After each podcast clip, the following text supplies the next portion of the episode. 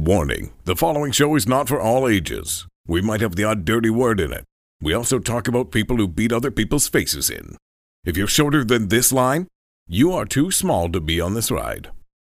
You have the right to remain silent. Anything you say or do can and will be held against you in a court of law. The following program is rated R times infinity, which is a lot.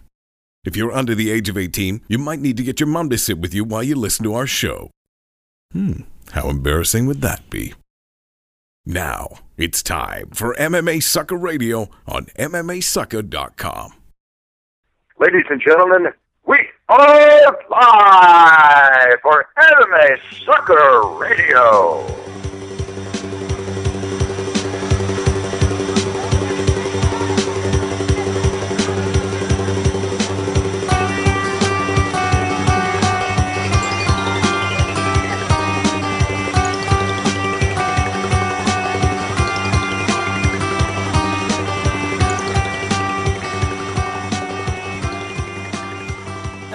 Sucka Radio, or as the people in the know like to call it, Sucker Radio.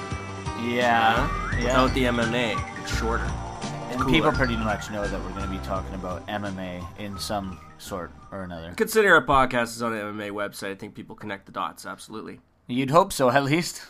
Uh, speaking of someone who connected the dot, Yeah. uh, Chris Weidman connected the dot to Anderson Silva's clowning face.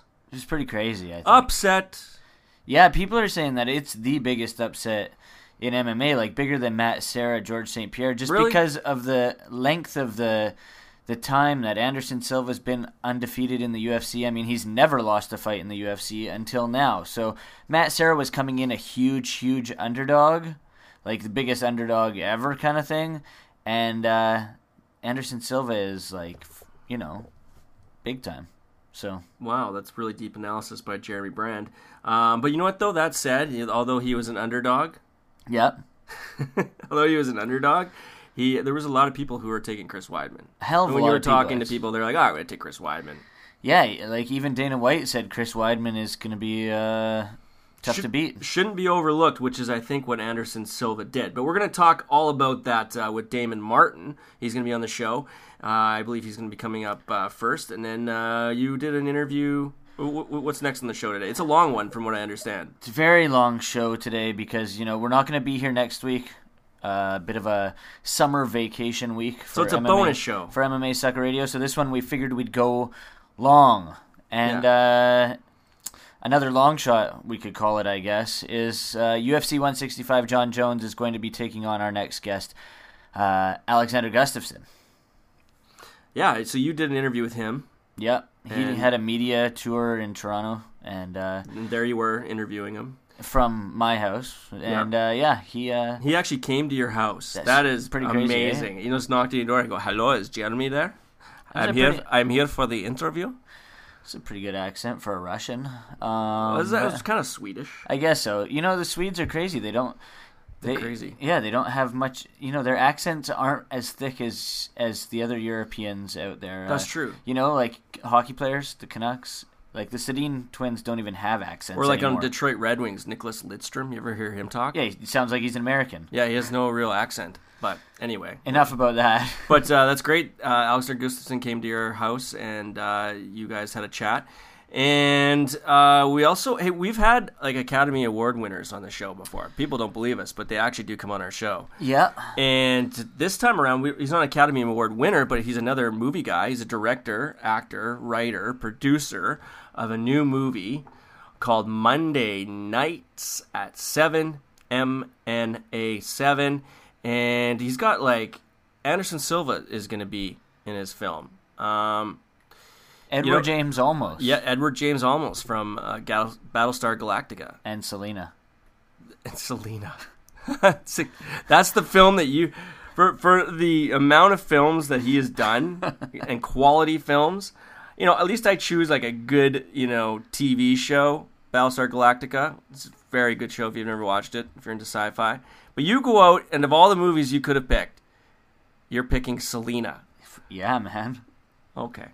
Anyway, we're gonna have We could go on about that, but no, I'll just say, yeah, man. we're gonna have Marty Sader, who's from Monday nights at seven, and he's going to come on our show talk about the film that he wants to do.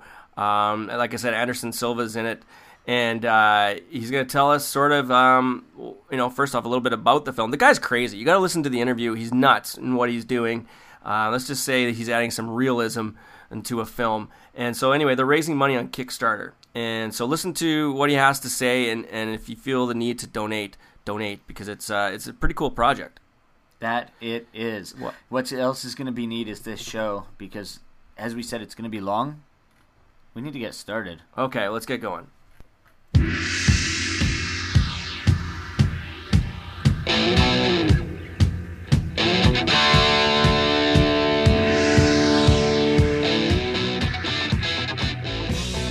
Writes for Bleacher Report as well as another little website started that he calls uh, Nerdcore Movement. Make sure you check it out. We had him on the show many times before, so welcome back, Mr. Damon Martin. Big D, what's shaking? How's everything, guys? Appreciate you having me back.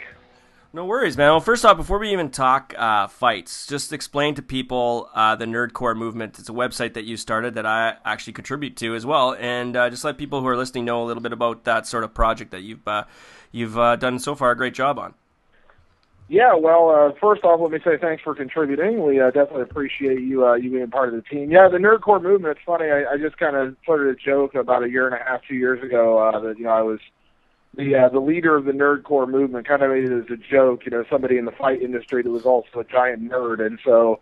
Uh, as time went on, I kind of, you know, felt the passion of doing things outside of mixed martial arts, actually writing about comic books and TV and movies, things I have uh, a lot of interest in. And I written for a couple other websites, suicidegirls.com and nerdmachine.com, and a couple others, and just decided that uh, you know instead of working for somebody else, why not work for myself? So I decided to uh, put some uh, startup together and get a get a site together and kind of put my thing together. And now we have launched uh, nerdcoremovement.com and uh, doing a lot of coverage over there. You know, a couple three pieces going up every day, and uh, I'll be doing some extensive coverage next week at San Diego Comic Con, which I will be out there all week. So yeah, it's uh, it's been a fun project and uh, kind of a nice little side uh, passion project besides the MMA stuff I do on a full time basis.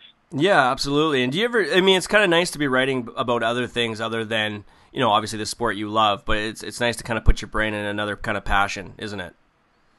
Yeah, it is, and honestly, I think I'm a better writer because of it. I feel like you know I'm actually writing more now than I was before, but the fact that I'm kind of stretching my legs a little bit and writing a little bit, you know, outside of just mixed martial arts actually made me has made me feel like I'm a better mixed martial arts writer because of it. So uh, in all reality, I think this is actually beneficial to my writing career as a whole. Uh, you know, getting my brain away from fighting, kind of focusing on some other things, and then going back to fighting. So it's kind of a good, uh, you know, kind of good yin and yang to my everyday writing stuff. Well, let's talk about let's talk a little MMA actually, because um, I think a lot of people like myself have kind of digested everything that's happened. Uh, what happened at UFC 162 last uh, Saturday. Um, Anderson Silva, Chris Weidman went down. Obviously, uh, we have a loss for Anderson Silva, and a lot of people are calling it a big upset.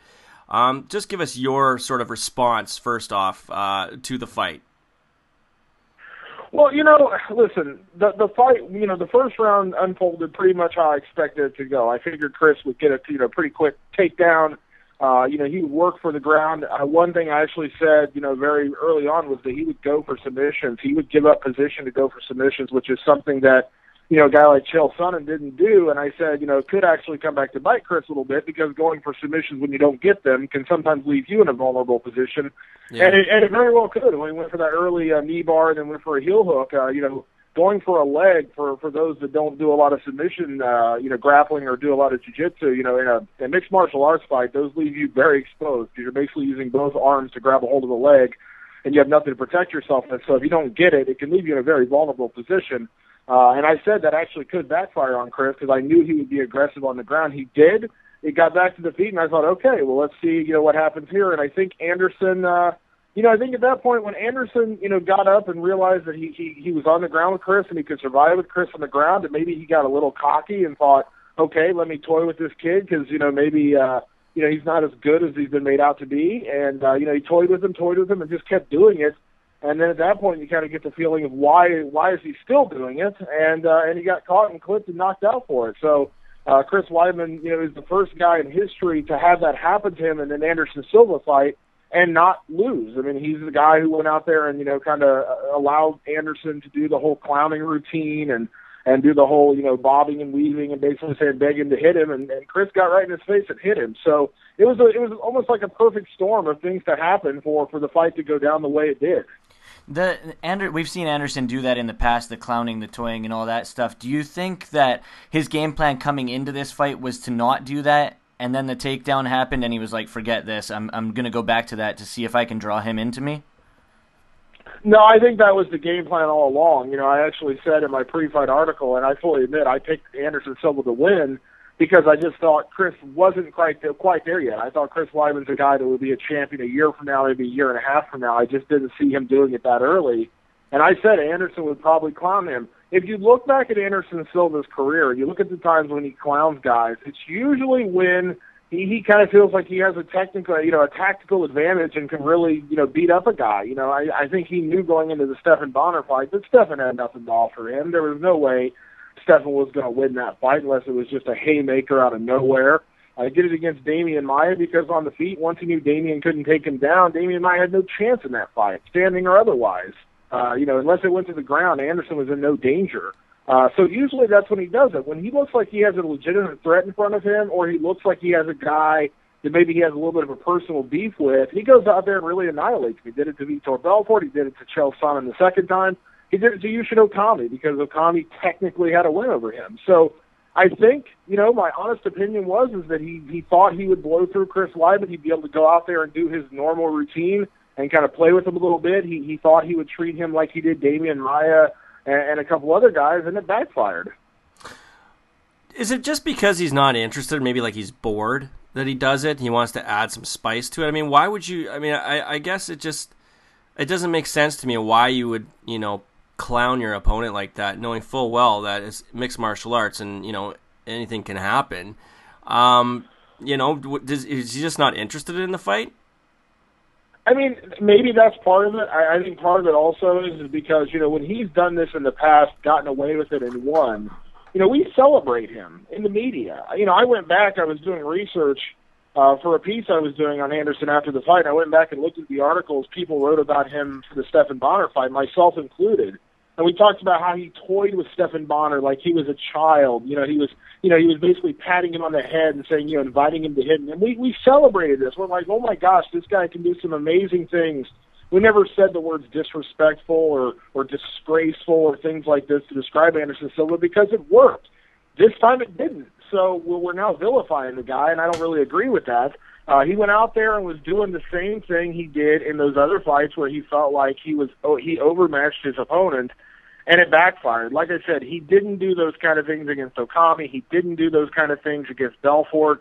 Uh, did he did he do a couple you know kind of bob and weaves against Belfort and back out of it? Yeah, but you know when he when he hit Belfort with the kick, it wasn't like he was going over there to help him up like he did against Forrest Griffin. Why did he do it against Forrest Griffin? Because he knew Forrest couldn't catch him. He knew Forrest had zero shot in that fight and so he went out there, and when he clipped him a couple of times and knocked him down, he literally went over and tried to help him up off the mat.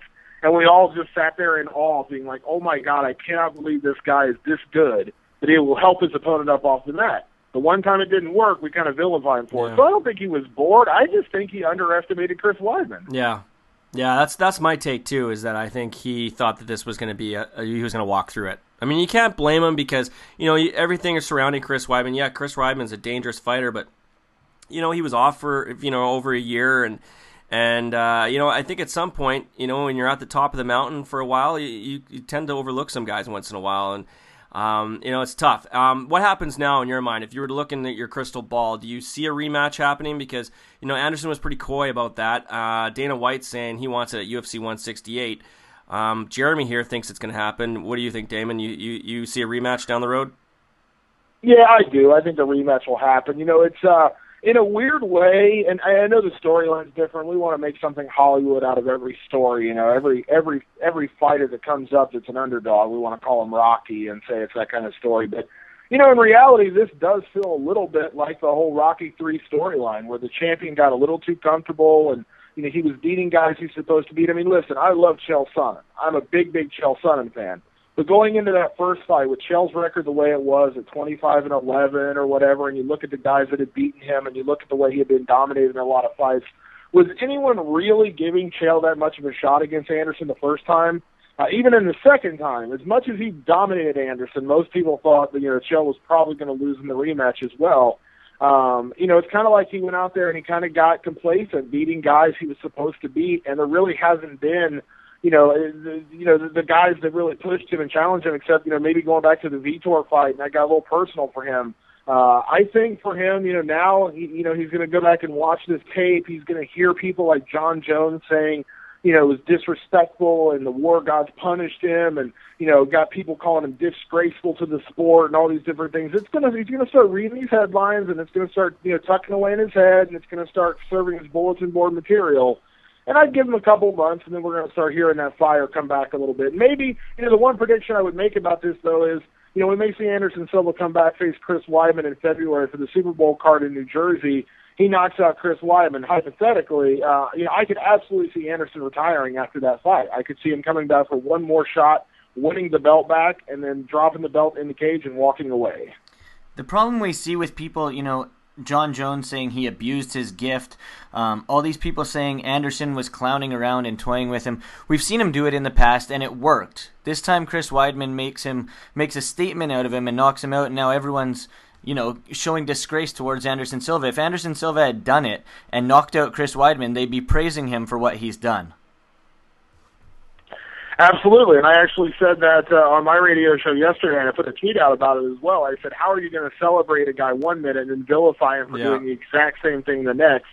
Um, listen, I actually said on Saturday night, I said, you know, the, my first tweet after the fight was, you know, Anderson Silva's clowning finally caught up to him, and, and somebody made him pay for it, and that's the truth. But that doesn't mean that what he was doing was disgraceful or disrespectful. It just means that the way he won fights and the way he was able to toy and clown with guys finally backfired. Listen, it's no different, ironically enough, than the guy who was trying to box. Roy Jones Jr. for years did that. Go back and watch Roy Jones Jr. during his heyday when he was the number one fighter in all of boxing, and he was sitting there with his hands down, his right hand at his side, and he would just come out of nowhere and clock people. And and he was celebrated. People thought, "Oh my God, this guy's so good that he could literally leave his jaw wagging in front of an opponent."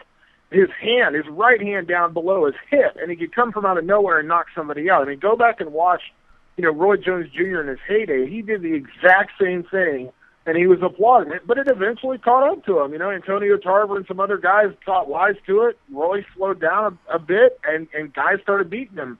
Maybe this was just Anderson's time to to finally get caught. Maybe that you know that one inch of speed that he lost, you know, being 38 as opposed to 37 a year ago or whatever. Maybe that one inch difference is where Weidman caught him with that left hand. Speaking of Roy Jones, uh, there was some a little bit of talk about a possible boxing match Roy Jones Jr. and Anderson Silva. That is, you, you think that's still going down? You think, uh, and, and why is Dana White? Is that is that going to be a boxing match that the UFC is going to do, or, or do you do you know much about it?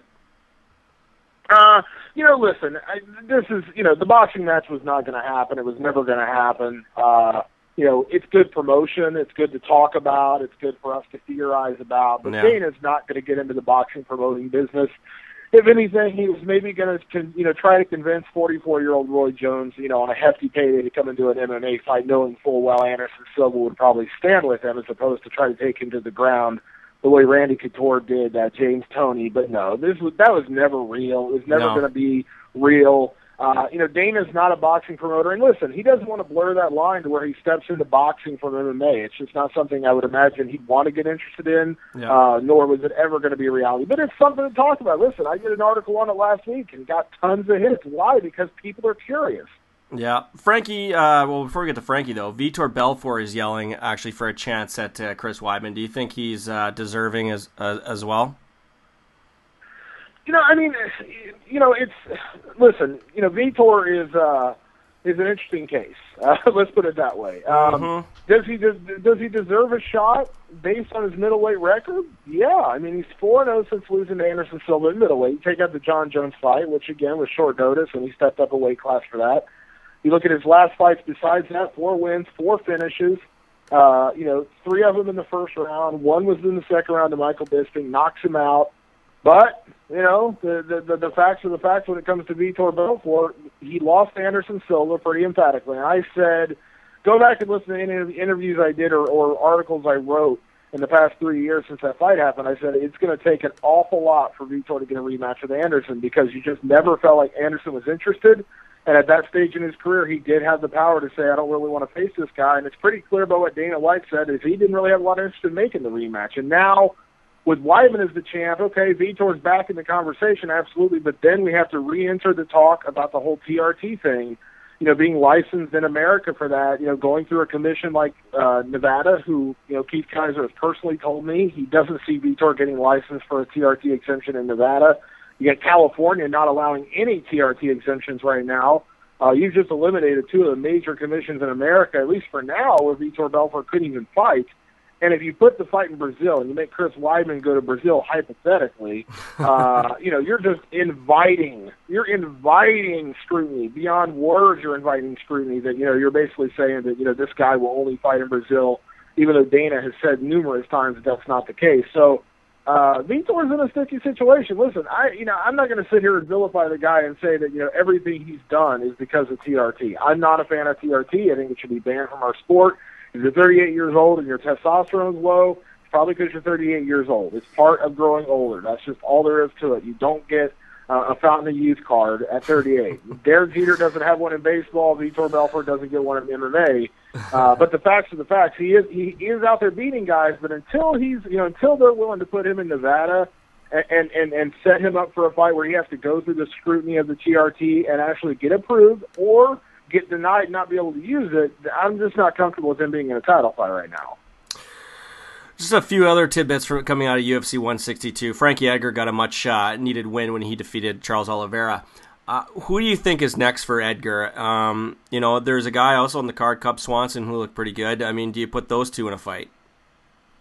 Yeah, I think those are the two. You know, I had a chance to talk to Frankie Edgar's coach, Mark Henry, yesterday, and I'm going to be interviewing Frankie uh, this week as well. Uh, you know, you kind of got the sense from them they were actually supposed to fight Cub Swanson back in April at the Ultimate Fighter finale when the injury happened and uh, knocked out the main event of Demetrious Johnson and John Moraga. They approached Frankie and Cub Swanson to take that fight, but Cub was uh, a little heavy and was dealing with a bit of a lingering injury and he couldn't take the fight. And they had gone back and forth a little bit on Twitter, and I know Cub's complaint at the time was Frankie was coming off some losses, so you know now there's not that complaint there. Frankie's coming off a win, Cub's coming off wins. Frankie is still the bigger name, uh, so you know, there's a reason why you know Frankie was the co-main event and Cub was the first fight of the night. So uh, you know, now it seems like that fight would make a lot of sense. And you know, the facts are facts. I love Cub Swanson. I think he's come a long way since that loss to Jose Aldo years ago. But the fact is, a he does have a loss to Jose Aldo, and he also has a loss to Ricardo Lamas, which was his last loss, and it wasn't that long ago. And Ricardo is on a you know pretty incredible streak right now. Um, you know, the problem is Jose Aldo you know, unfortunately, he's a bit injury prone. You know, he's had to sit out some pretty long stretches with injuries. You know, time putting him out of the sport. If he goes out there and beats the Korean Zombie, which I predict he will do pretty dominantly, as a matter of fact, uh, you know, you can't bet on him just sitting there and waiting. And Ricardo Lamas hasn't been promised his title shot. What I think is more likely to happen is, uh, you know, Frankie Edgar gets matched up with Cub Swanson. Ricardo Lamas gets the winner of Chad Mendes, Clay Guida and then the best guy, you know, whoever is the, the the best guy out of those you know particular fights will get the next title shot. Uh, you know, probably in the early part of 2014. Another guy in the car, Tim Kennedy. Uh, he looked very good in his UFC uh, debut. This is a guy that um, you know the UFC could really get behind because of his military background. Do you see him maybe on the next uh, fight for the troops card? I, am pretty sure that that's where the UFC would love to put him on. You know, I, I don't know that uh, I, I don't know that, uh, that that Tim Kennedy would agree with your assessment that he had a really good performance. Uh, no, you don't think so? I uh, actually thought it was no, pretty decent. I mean, he, you know, he he he beat. I I thought he beat Roger Gracie. I did, but I don't think any. I you know, I just you know there was you know there were some moments, but it definitely was not the most exciting fight in the world. No. Uh, you know, I think, I, and, and Tim even said it after the fight. You know, he he felt the UFC jitters, and it definitely was not his best performance. Uh, but he still went out there and did his job, and I agree. That's a tough thing to do in your first fight, especially against a guy like Roger Gracie, who is mm-hmm. very, very good in, in one particular aspect of the game. Uh, that said, yes, I agree. You know, he's already started rallying for it. It makes perfect sense. It's November. It's fight for the troops. I mean, you got to put Tim Kennedy on that card if you can. You put Brian Stann on that card. Uh, you stack it up with the veterans. Uh, they deserve it. You know, listen, Tim and Brian especially, they're the most, you know, famous guys. You know, but there's been a bunch of guys that have served and have military experience to fight in the UFC. But those two guys, especially at the top of the card, how you cannot put them in fights. You know, A, they're military, B, they're both, you know, pretty popular UFC guys. Mm-hmm. If they say I want to be on this card, you got to put them on that card. I think the most impressive performance is uh, Mark Munoz. Um, the guy seemed like a new man. He's probably the most probably the most aggressive I've ever seen him. Uh, with a performance like that, does that previous performance against Weidman go as sort of like a mulligan in your mind? Well, you know, I, I wouldn't go as far as saying mulligan in terms of you know top five performances because you know Mark Mark looked unbelievable, and I talked to Mark before the fight. Mark, you know, I mean, he listen. Mark's not a guy sitting there making excuses, but I think if you know Mark Munoz and you've watched Mark Munoz, you know that the Mark Munoz we saw against Chris Weidman last year was not the normal Mark Munoz. No. He looked slow. He looked. He looked just. He looked. He looked off. And, and then after the fight, you know, he didn't really say a lot. But when I talked to him before this fight with Tim Boetsch, you know, he he said, you know, he had a broken foot. His elbow was all messed up. His weight cut went horrible, but he didn't want to pull out of the fight. He had just pulled out of a fight in January against Chael Sonnen. He didn't want to do it again. And so he took the fight, and you know probably should not have. You know most fighters would have pulled out of that, and and he still fought, and yes, he lost, and it was a pretty one-sided fight. Um, the, the why I say it's not quite a mulligan is this. You know, Tim Boetsch is a guy who was you know on the cusp of being top five when he lost to Costa Philippou.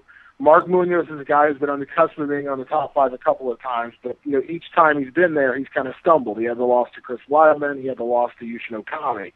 So what I say by this is, is for Mark Munoz to really jump into that conversation of being a legit threat at middleweight, he's got to be one of those top guys. He's got to beat a Vitor Belfort. He's got to beat a Michael Bisping.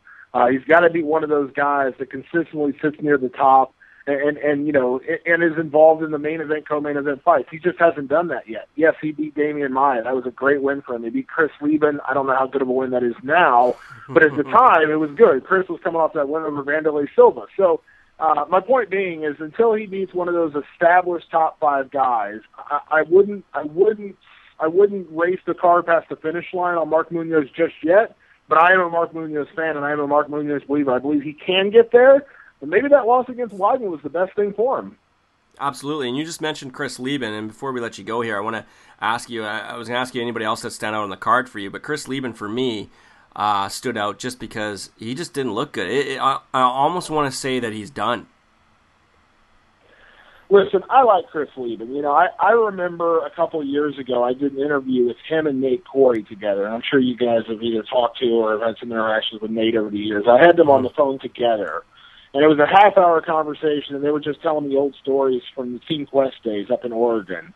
And I mean, I was in, I was in tears. These two together, it was like you know a comedy routine, telling me stories about Randy and Matt Lindland and stuff. And I mean, they just had great rapport. And Chris is a great guy, and he's a really funny yeah. guy, very honest guy. Uh, but facts are facts, and Chris is not evolving. You know, he's not a guy that is getting better, uh, and, and the other guys around him are and he's just not the same. You know, he's just not the guy that's going to go out there and really be a top guy anymore. And listen, you know, you're talking about a guy who's been around since Ultimate Fighter One. You're talking about a guy who's probably, you know, he's pulling down a, you know, a decent payday. He's not pulling down, you know, hundreds upon hundreds of thousands of dollars, but he's pulling down, you know, a decent payday on the undercard. Um, I don't ever like to advocate guys getting cut. I hate to say those words because you know who am I to say that guys should get cut or guys should retire? Those kind of statements, but you know, Chris really has to reevaluate at this point. And, you know, you got to imagine with all the, the problems he's had over the last few years and substance abuse, and listen, I'm sympathetic to that, but, you know, at the end of the day, this is a fight business, and if he's not going out there and winning fights or at least looking good in the fights that he's losing, um, you know, something's got to be done. That's two in a row for him. Derek Brunson beat him, and let's, you know, again, Derek Brunson got ripped apart for that performance. Let's be honest, Derek Brunson took that fight on like eight days' notice. Yeah. And Derek Brunson cuts a lot of weight to get to 185. Yes, he, yes, he went out there and took him down in the early part of the first round and didn't do much else. But Chris Leben had a full camp and couldn't do anything against the guy on eight days' notice. Andrew Craig, very serviceable guy. I don't think Andrew Craig's going to be a top ten guy anytime soon, and, and Leben just could not pull the trigger in that fight. So, you know, I, I got to start looking at one more chance that's maybe all he gets. You know, maybe that's all he gets. And you know, he's not getting knocked out. You know, it's kind of one of those weird situations. He's not getting knocked out. He's not getting, you know, put down on the canvas where you're like, God, you just hate to see this guy go through that, like we did with Chuck Liddell and some of those guys. You know, where the guys get knocked out horribly. It's not going down with Chris, but the performances are just not getting better. No, and he just takes punishment after punishment, and you got to be thinking at the point, uh, you know, fighters' health and safety at some point it's got to come in here. And, and, even Dana White said, uh, um, you know, he he doesn't want to cut Chris Leben, but you know, and I'm paraphrasing here, but he thinks the way Chris Leben fights is is detrimental to his health.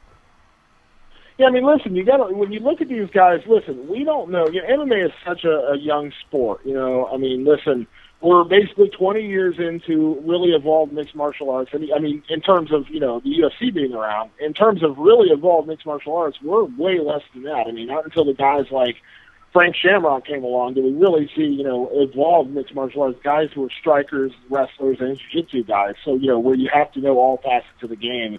So we're really young into this, so we don't know what the typical shelf life of a fighter is going to be. I mean, we know in the NFL it's like three years. The average NFL pro plays three years and they're done. Whether it's the league gets better, they get worse, or they get injured.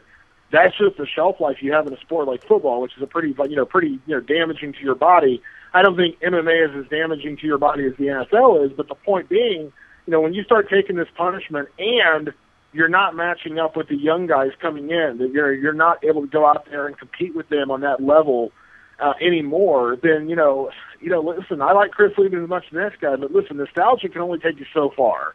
And there's a reason why Stephan Bonnar's retired. There's a reason why Forrest Griffin is retired. Uh, you know, there's a reason why Kenny Florian is retired. Uh, you know, whether it's body or heart or soul or just the combination of three catching up with you. You know, three pretty famous guys from that season have all retired, and those are guys who you know really made their way into the UFC in 2005. That's eight years ago. So you know, maybe the shelf life on Chris Leben is, is just about up. Before we let you go here, I just realized Invicta FC6 is coming up. Cyborg versus Coenen 2. Uh, who do you got in that uh, main event fight?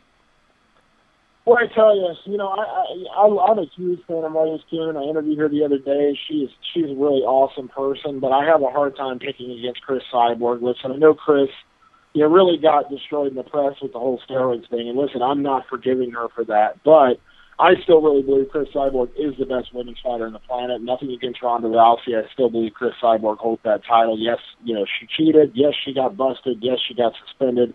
But I don't think ultimately uh, it's going to take away the fact that she's a pretty damn good fighter and a pretty dangerous fighter. So I, I like Cris Cyborg to come out on top this weekend. But I expect it to be a very good event. You know, Marloes Coenen is as tough as nails. She's a great ground fighter, but in my opinion, Cris Cyborg is still the number one pound for pound fighter in the women's division, and uh, until somebody beats her, you know, it's hard. It's hard for me to pick against her. All right, man. Hey, plug away. Just let people know where they can find you in the social media universe, and uh, you know, hawk your hawk your product. well, follow me on Twitter at Damon Martin. I'm on Twitter uh, pretty constantly, so pretty easy to grab over there. Uh, make sure to check me out on BleacherReport.com, also UFC.com. And of course, uh, nerdcoremovement.com. That is the new website if you're a fan of movies, TV, comic books, or video games. Uh, Trevor has been uh, awesome enough to be featured on our website as well, so check us out there. Or follow on Twitter at NerdcoreMOV. And uh, as always, guys, I appreciate you having me. No worries, Damon. Thanks for talking fights with us, and uh, all the best. And uh, I'm sure I'll talk to you very soon. Absolutely. Talk to you soon. Sweet tunes you picked. That was Damon Martin, by the way. It was your pick this week, so Sweet Tunes by you. I'll give you credit. I always like having Damon on the show. yeah. Anyway, we're moving on to our next guest because this is a jam-packed show. So, ladies and gentlemen, it's Alex Gustafsson. It's dark and hell is hot. Ain't no sunshine when it's on. Only darkness every day.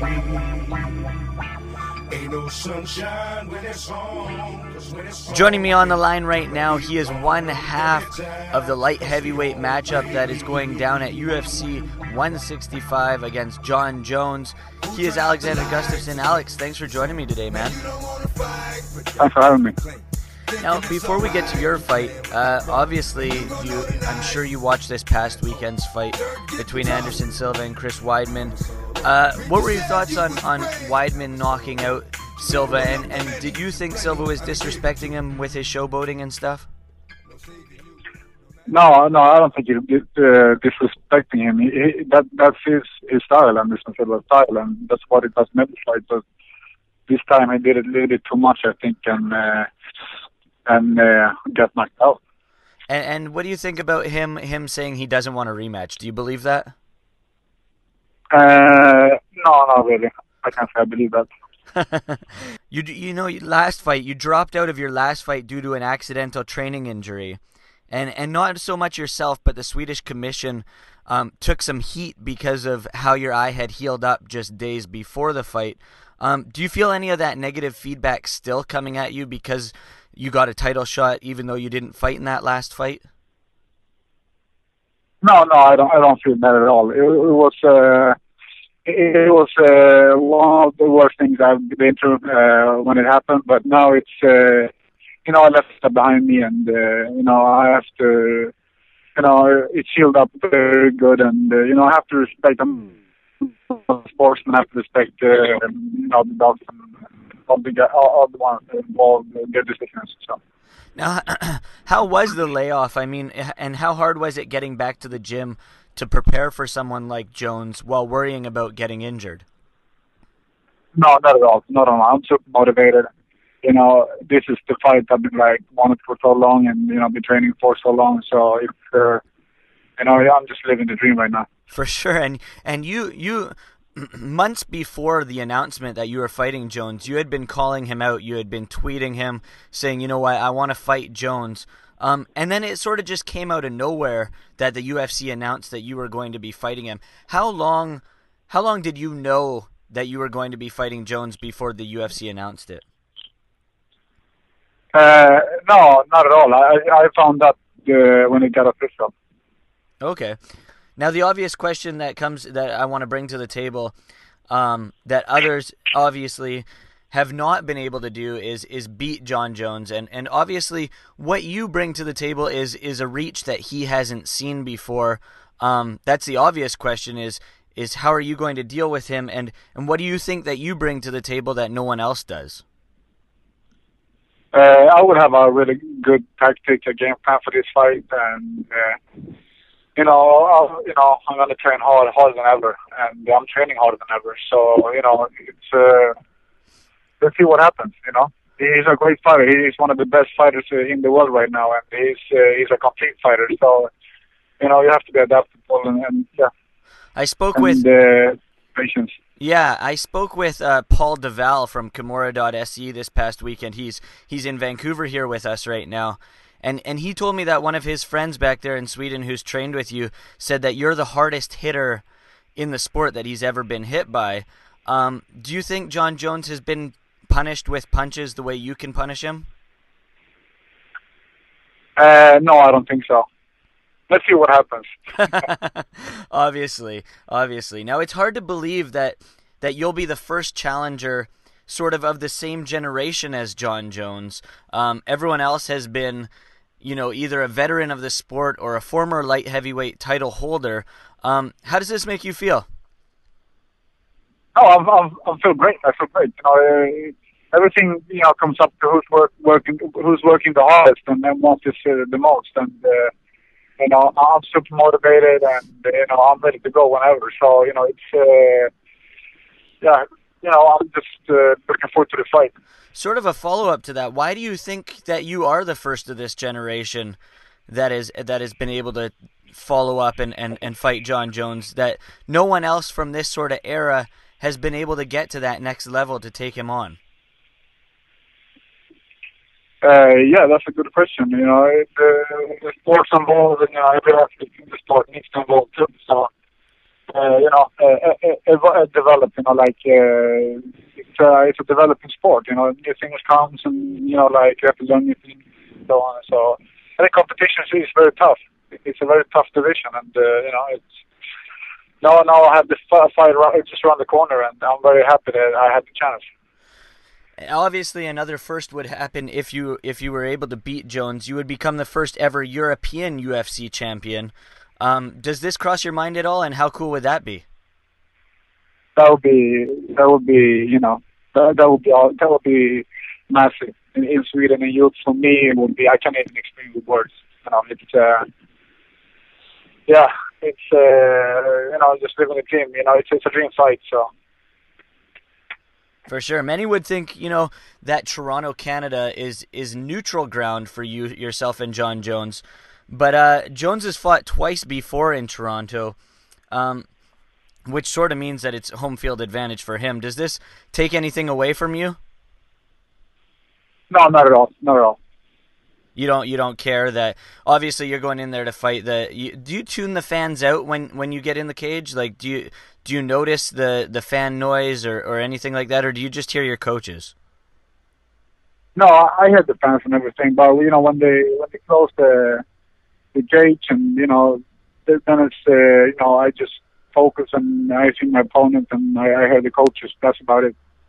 For sure. Now, I was in Seattle for your last fight against Shogun, who a amazing performance, but um, many were, were questioning the fact that you didn't finish Shogun, and and when asked that question, you said, you know, Shogun is very.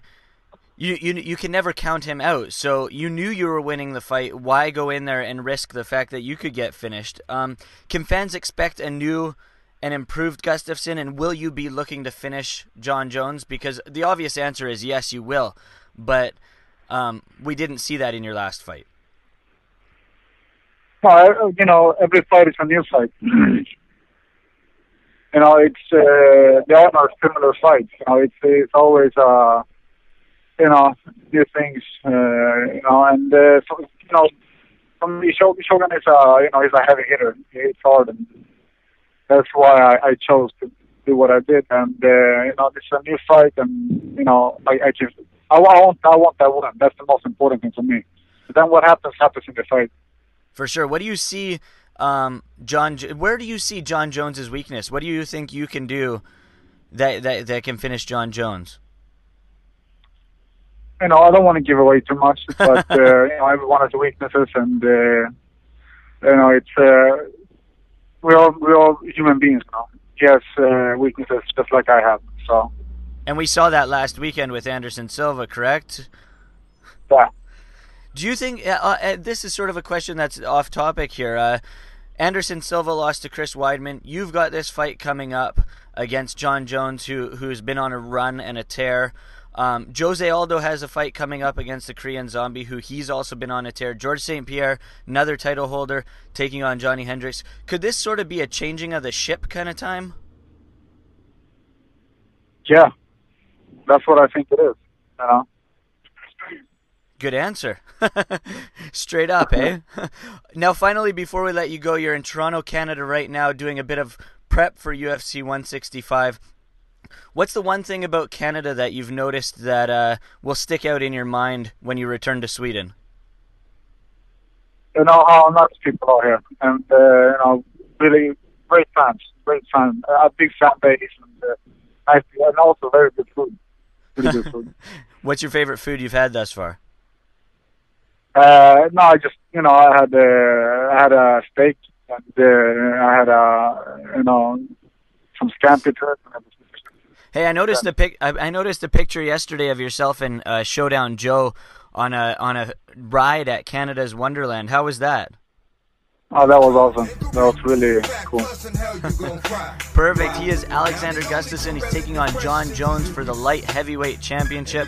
Alex, good luck in September. Appreciate that. Nicely done. Nicely done. Thank you. Thank you very much.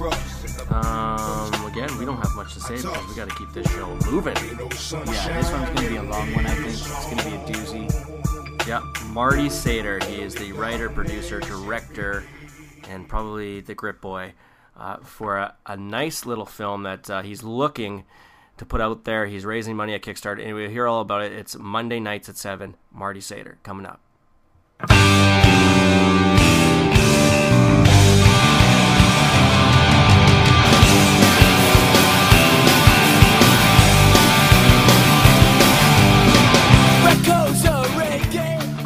is the director, writer, producer, and star of a film project called Monday Night at 7. He will also star Edward James Olmos and Anderson the Spider Silva. Frank Shamrock is also getting a producer credit. This film is currently raising funds at Kickstarter. Here to talk about it is the man with many hats, Mr. Marty Sader. Marty, thanks for doing this, bro. Yeah, absolutely. Thanks for having me. So first off, before we even talk about your movie, and I mentioned that Anderson Silva plays a role in it, um, did Yeah. you happen to watch UFC 162?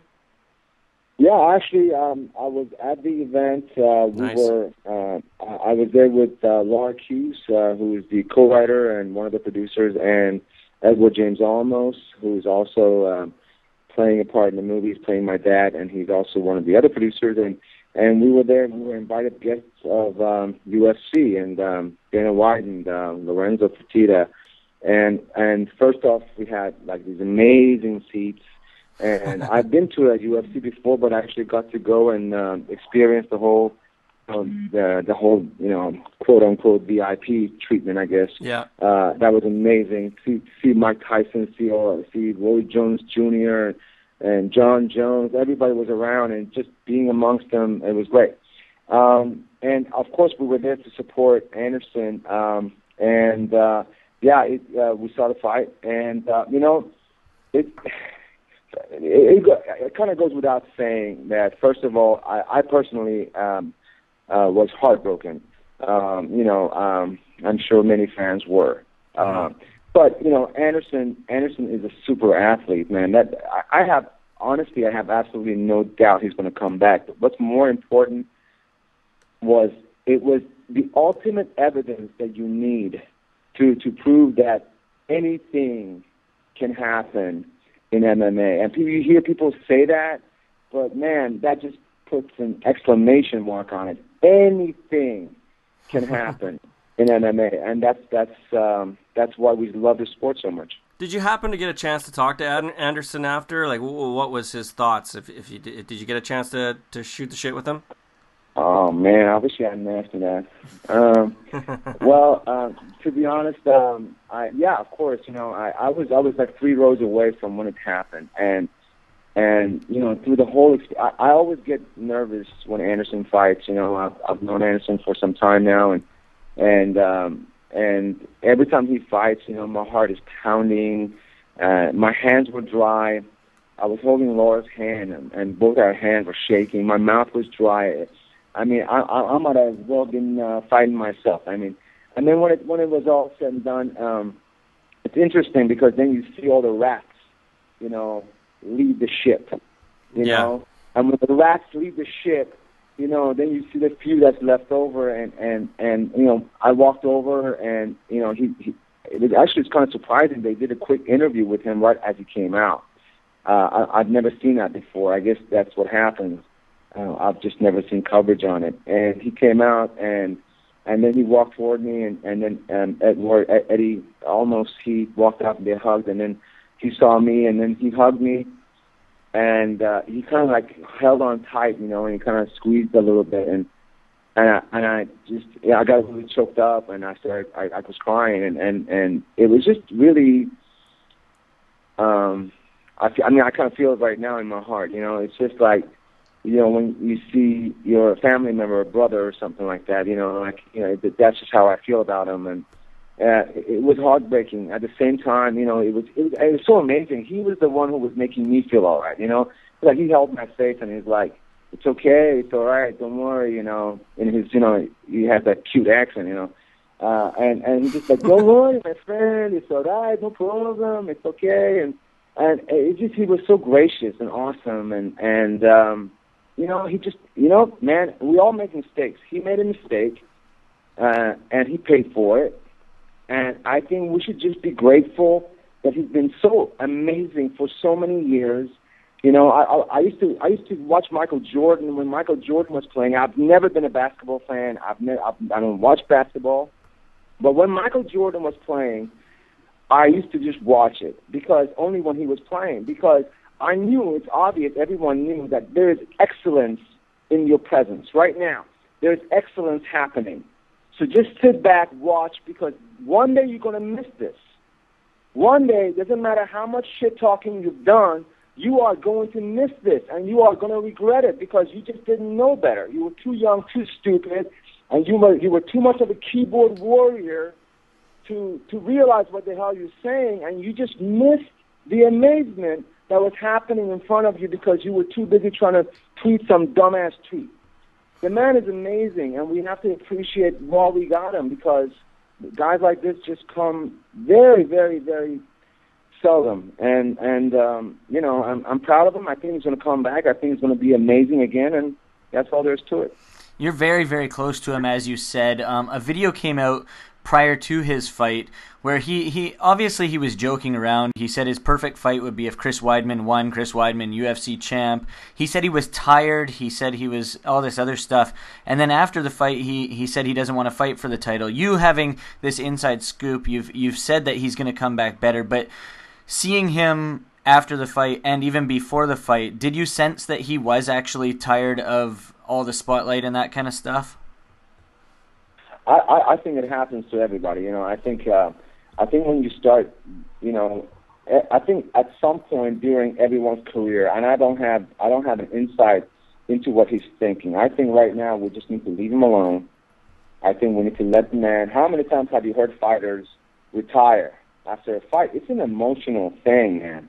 Yeah. You know, I've been doing this training with fighters. I've been living like a fighter for uh, four years. And when I say that, I don't I don't mean that like in a Hollywood style. Like I, I went and took some three week boot camp because I was playing soldier in some war movie.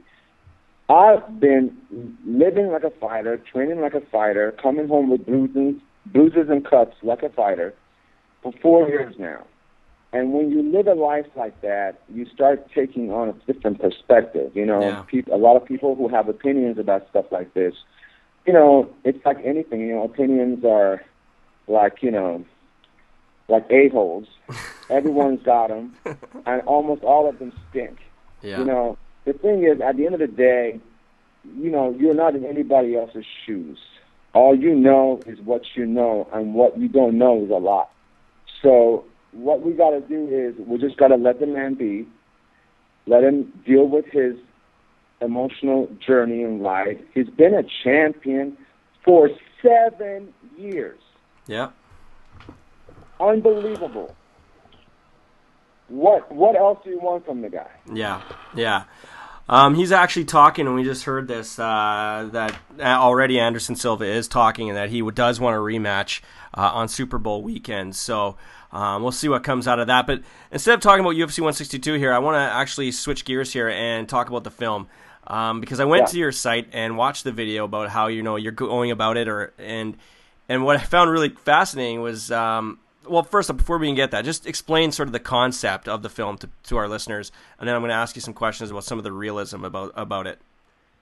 Well, you know, let me just uh, first of all, um, I, I want to thank um, Kickstarter for for starting um, an incredible platform for artists such as myself uh, and my team to be able to make movies that otherwise would not get made.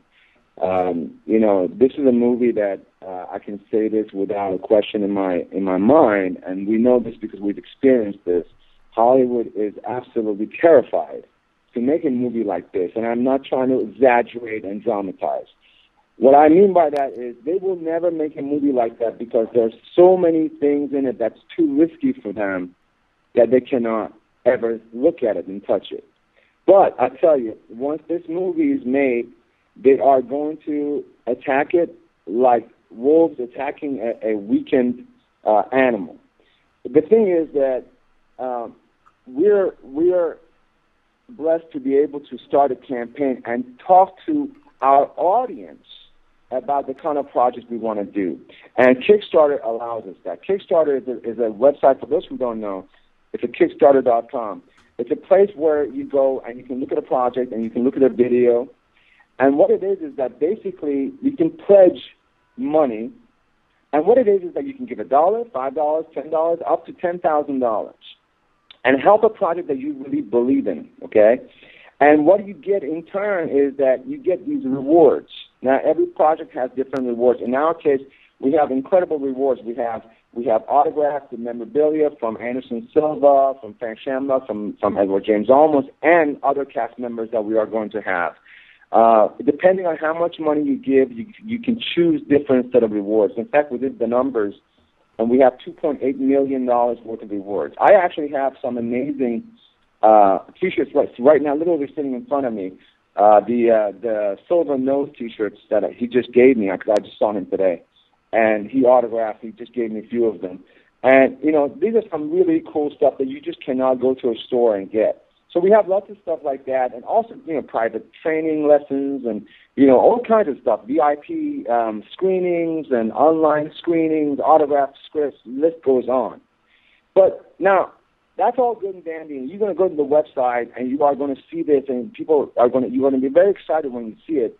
But I want you to think about something else. I want you to think about this. Imagine if you had helped make Rocky. Yep. Imagine if you had helped make Raging Bull, like that level of movie. There we go. Okay. Imagine, imagine that you you could just say that right now and feel that right now. That's an incredible thing, and Kickstarter allows, permits us to have that. Mm-hmm. And to me, that's that's something incredible, and that's really the first thing. So you can go to Kickstarter.com, search for Monday Nights at Seven or MNA Seven, the number seven, or you can just put in MMA. You can go to MMA7.com. There's a red button. Click that. Either way, you'll find it. We are everywhere. Yep, the film is Monday night at seven. Um, and this video I was watching uh, on your, uh, it was it was crazy. That it was you were getting nose surgery, right? And I guess because I would just let pe- let our listeners know why you were getting the nose surgery, but you actually decided to film that as part of your part of your movie. Michael Jackson is a huge hero of mine. Yeah. And I'm just no, I'm kidding. Um, no, I I I um um I had a deviated septum. Right. Um, uh, when I was uh, 13 years old, uh, this kid uh, sucker punched me in, in, in school, Jeez. and um, and it broke my nose really bad. Anyway, so um, uh, I've had this deviated septum for for most of my life.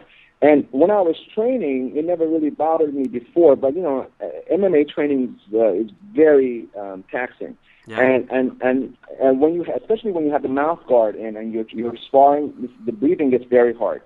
So I needed to get it fixed, and we needed to get it done earlier on because I needed my nose to. Because every time they fix something about your nose, your nose gets a little bit weaker.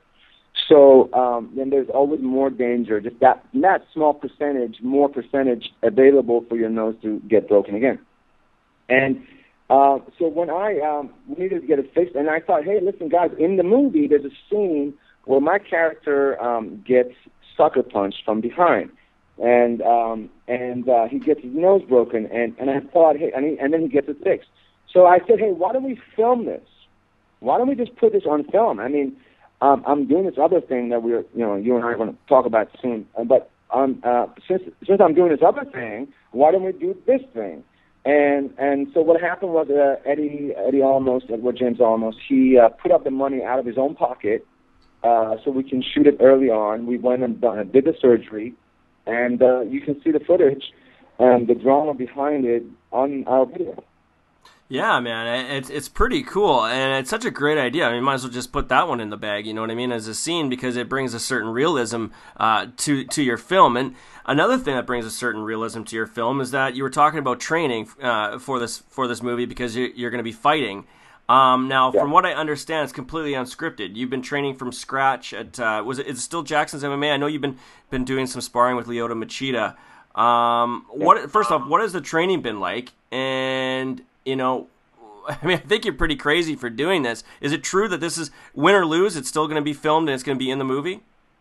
Yeah, absolutely. You know, um, uh, I um, uh, I trained I, I trained uh, with Greg Jackson's camp um, for a very short period of time. Oh, okay. Uh, that was really that was really early on when I started the process, and Okay. uh, the coach uh, that I worked with, his name is uh, Chris Luttrell. Um, so I worked with him. In fact, in the video when I'm doing some sit-up stand-ups, uh, the guy who's holding my legs, that's Chris Luttrell. Uh, awesome, amazing coach. Uh, so he was the one who was helping me out there. At the time, man, man, I didn't know anything. I had just Yeah. started. I didn't even know how to throw a punch. Uh, but I've always been kind of like, uh, you know, um, it, uh, I don't know how to say it, in touch with my body. I'm, I'm not clumsy guy. Uh, I've been I've been relatively athletic. So when um, uh, when I started um, that, I knew that there was something in me that I, I could get. I just knew that I had to work hard. Um, but the experience that I, the, the, the big lesson that I learned up in Chris Luttrell, I mean Greg Jackson's um, uh, training camp, was that I, I started telling people what I was doing, and funny enough, the uh, the guys who were doing the film Warrior, one of the leads, and a couple other guys from that movie, they were there at the same time, and they were like training, and they were doing their boot camp, and and um, and you know, I was telling, I told the guys um, what I'm doing and everything, and everybody just looked at me like I'm out of my mind, and I'm just, and I realized, you know what, I got to stop telling people because I was like this excited, passionate, driven guy, thinking that hey, if I tell people, they're gonna like want to help me and say, oh, what a great idea, you know. But I think, oh my God, was, oh, stupid actor wants to do what? He's gonna get knocked at, you know, the rest. Yeah. So, um, uh, so I said, you know what? I need to stop telling people. So when I came back to Los Angeles, I went to my grappling coach. Uh, his name is Gokor Chivichyan. He's a he's a legend in his what he does, and and he's in North Hollywood. And I started training with him. I've been training with him for four years, and I started training kickboxing with like what is it, like 12, 16 time world champion um, uh, Sensei Benny the Jet. So when I started training, and I just started going, and, and these guys didn't question anything because I didn't tell them. And the reason I didn't tell them is because I needed to just I needed people to look at me just as me and not think, oh, here's this actor and just kind of prejudge me and just just I just be one of the guys. So then I and I knew that once I get to I knew I knew when they were going to tell me when I was ready without them knowing that they're telling me I'm ready. And I knew that was going to come when they were just going to look at me and I could see it in their eyes. So when it got started to get to a point where I started to constantly get questions from, uh, you know, like uh, MMA fighters, professional fighters that you know, and some are in UFC, would sit down and watch me train and come to me and say, "Dude, I cannot wait to to see you fight." That's when I knew, okay, you know what, I got something here, and I can do this. You know, no, I'm not going to go in there and fight Lyoto Machida, but I can fight someone who's been training as long as I have, and put on a good show. Yeah. Um. So there's no. You're, you're going to do this fight in the film. It's obviously part of the storyline, but there's no. You know, there's no predetermined winner. Correct? Like it's whatever no happens happens. No, there's none of that. Whatever happens, happens, man. You know, I went, and I'm not going to say who, to somebody's gym, famous guy, and I told him what I was doing. That's when I was um, continuously making the same dumbass mistake. And I was telling people what I'm doing, and then this guy im- immediately told me, "Hey, listen, you know what you should do?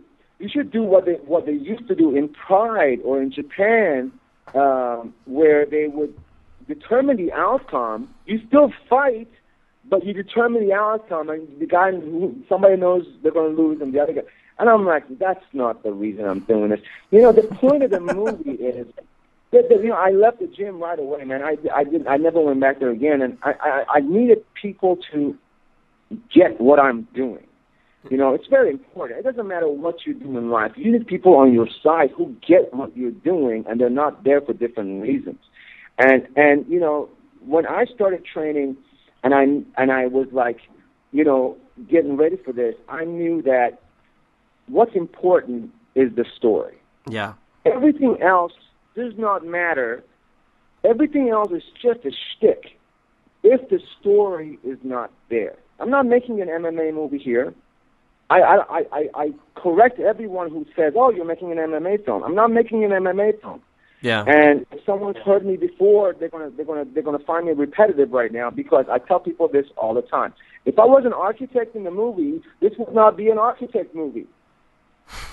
if I was a painter in the movie, this would not be a painter movie. Yeah. I just happen to be a guy who wanted to have a fight. He's a single dad. He's living with his demons from the past. He's trying to stay in the present and find a way to make good decisions for his future just so he can be a good example for his daughter. It's very simple. It's what people deal with on a daily basis. And the fact that he actually stepped into the cage and he realizes that if he does not live his life, his daughter is going to learn the wrong examples. For that very reason, he learned that, okay, I have to go after what I've always wanted to go after. I might not become Anderson Silva. I might not become a world champion, but I am going to be happy. I am going to be living my life, and that happiness, that positivity, and that me setting a great example for my daughter can only be awesome. That's the whole purpose. So the moment my character steps into the cage, he wins. Yeah. Now, whether or not I get knocked out, it's irrelevant. But I tell you this, I'm not going to get knocked out. Good to hear, man. Good to hear. I mean, how did you approach Edward James Olmos for the film? He's one of my favorites, by the way. Battlestar Galactica. I was a huge fan. Awesome. He's in. A, so say we all, my friend. Yeah. So say we all. No, you know he's awesome. He's um, he is probably the most humble, the most um, generous, and the most um, giving um, person I've ever met. We've ever met in Hollywood. Um, my uh, producing partner and my wife, who wrote the script with me.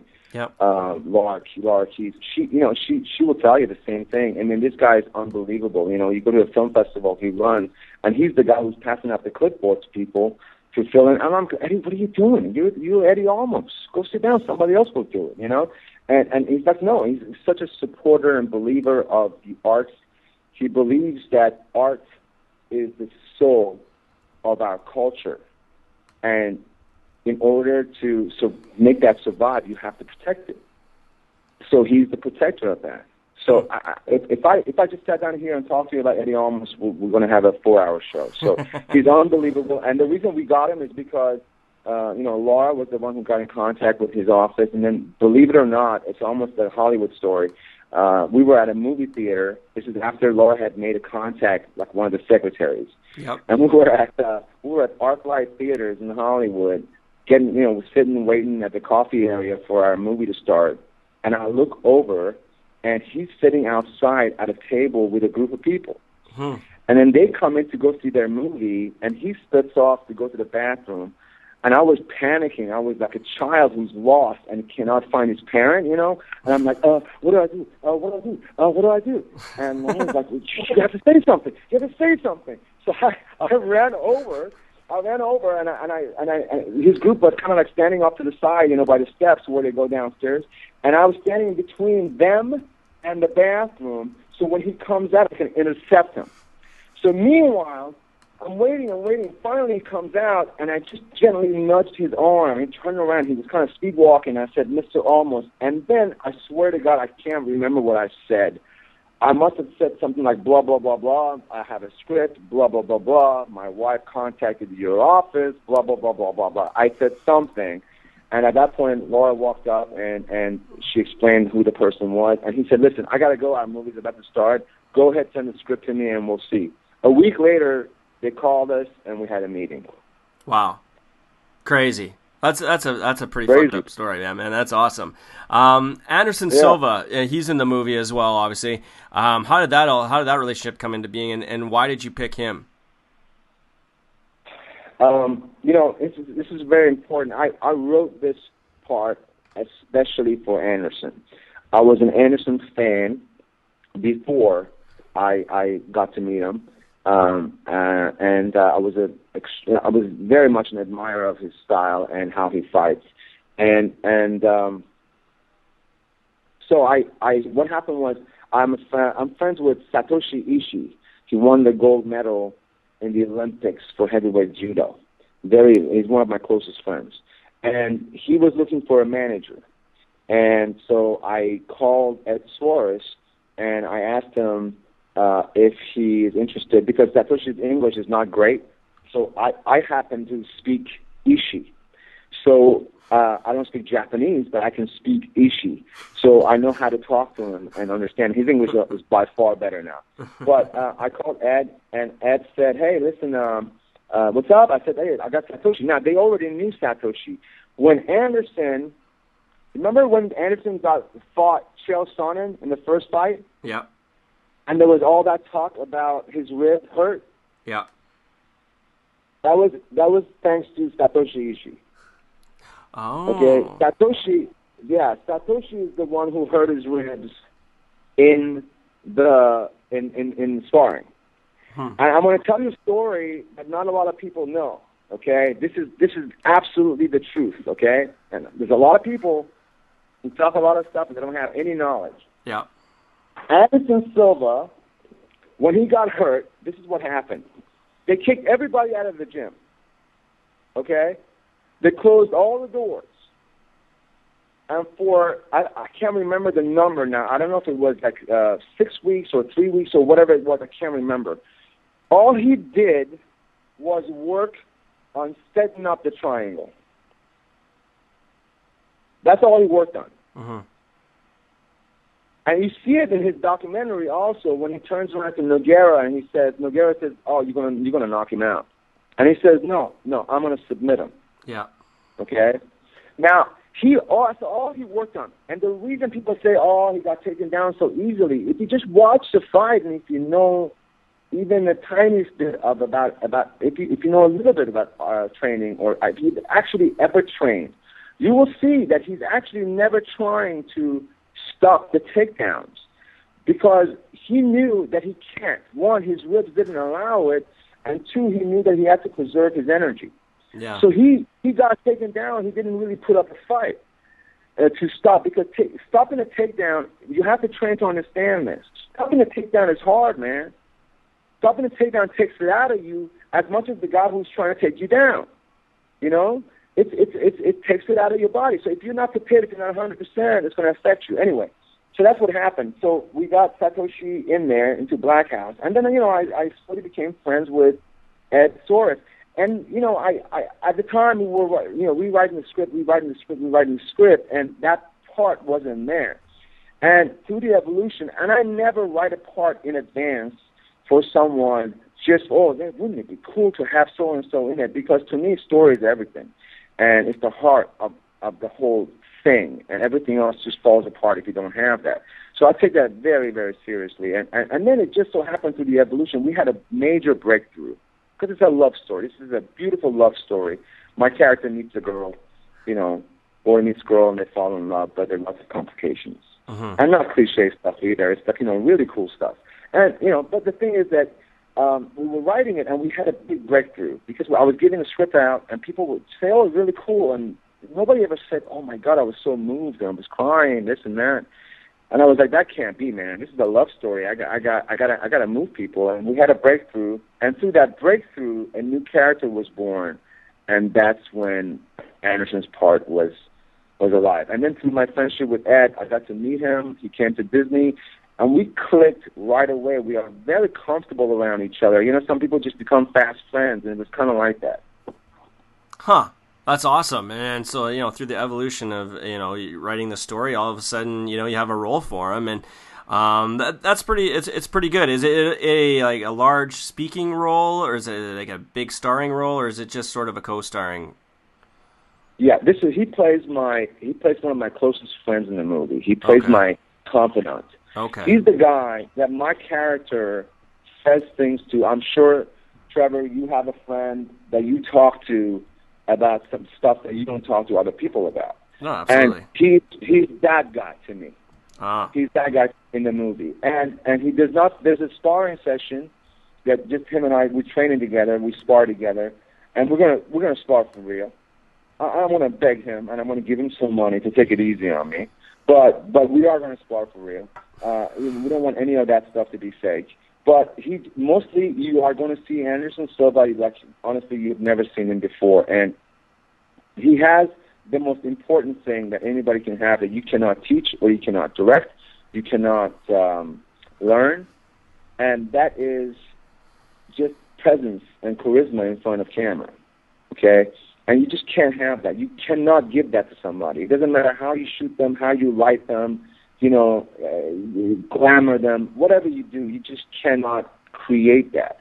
And I'm sure you can think of at least 10 actors right now in Hollywood that you can list off who have that, you know, lack of ability. But Anderson naturally has that. One of the reasons that he's a big star is because of that element of him. Maybe not everybody can identify it and put their finger on it specifically, but he has that. And um, and um, as far as everything else is just he does that in the cage anyway, which is the reason I really wanted him was because he I don't think of him as a fighter, I think of him as an artist. Yeah. You know, only because other other guys are fighters. You can tell they come in and pretty much do the similar thing that other people do. Their styles vary, but it's pretty much the same. Anderson is the only one who creates in the moment, even if you don't like the art that he just showed you. You just saw him on Saturday. You don't like it. A lot of people are complaining. But that's like going to a gallery and the guy has a has a showing of paintings, and then you're like, yeah, I don't like that one. It's not going to match my couch. You know, you can't you can't take one or the other, man. If you like the guy, you love the guy, you appreciate the guy. The guy is an artist. Sometimes you don't like the art he gives you. Sometimes you're not. Yeah. But that doesn't take you away from the fact that he's an artist, and that is exactly the reason I wanted him. And as an artist, we connect. I'm an artist, which is why I'm doing all that quote unquote crazy stuff because I'm trying to set new standards. I'm trying to do something that everybody else will point fingers to and say, how do I do that? And I got no problem saying that. I don't set out to do that when I'm actually working. I am working. I don't think like that all the time, but that is one of my goals.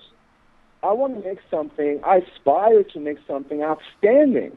And if you're not making something, if you're not aspiring to make something outstanding, or you're not aspiring to achieve an outstanding level in whatever field you're in, well, then, honey, you, you're, you're shortchanging yourself in life. Well said, Marty. Um, you're the man behind Monday Night at Seven. Um, you're looking to raise money on Kickstarter. And uh, how much money are you looking to raise? And do you have other sort of financial backers just in case Kickstarter doesn't pan out? Like, do you have a plan B? We have plan B, um, of course, but you know, I really rather um, do it this way because Mhm. because I think the experience that we are going to have with everyone who pledges, we are going to be a team, and I think you know, I really believe in uh, people coming together. I really believe in that the arts unite people in a positive way. And I think that's a really great thing. I think we can all come together, and the energy that comes out of that can be amazing. And that bleeds over into the movie. You know, I believe in the movie gods, I believe in energy, and I believe in that these things benefit from stuff like this. So, yeah, we have Plan B and all of that, of course, but you know, uh, if we can make the movie this way, and the reason we're asking for only half a million dollars, because you know what, you can make a great movie for half a million dollars if you have the right connections and the people are helping you because you got a great project. When you got a great project, people want to help you. We have so many. We have uh, an amazing company. Our partners, one of our partners, Sonic Pool Post Production in Hollywood. They are going to be doing everything that comes in post for us. You know, so it's not like it's only five five hundred thousand dollars is going to be in front of the camera. I mean, these movies get made for thirty million dollars, and you know someone's walking around with twenty eight million dollars in their pocket, yeah, no kidding, eh? Yeah. right? yeah. I mean, yeah. come on, man, thirty million dollars, and that's what you made? Thirty Yeah. million. I know, I know there's an inflation and things are wrong, and gold is going up and down, and silver is crazy, but come on, thirty million dollars is still a lot of money.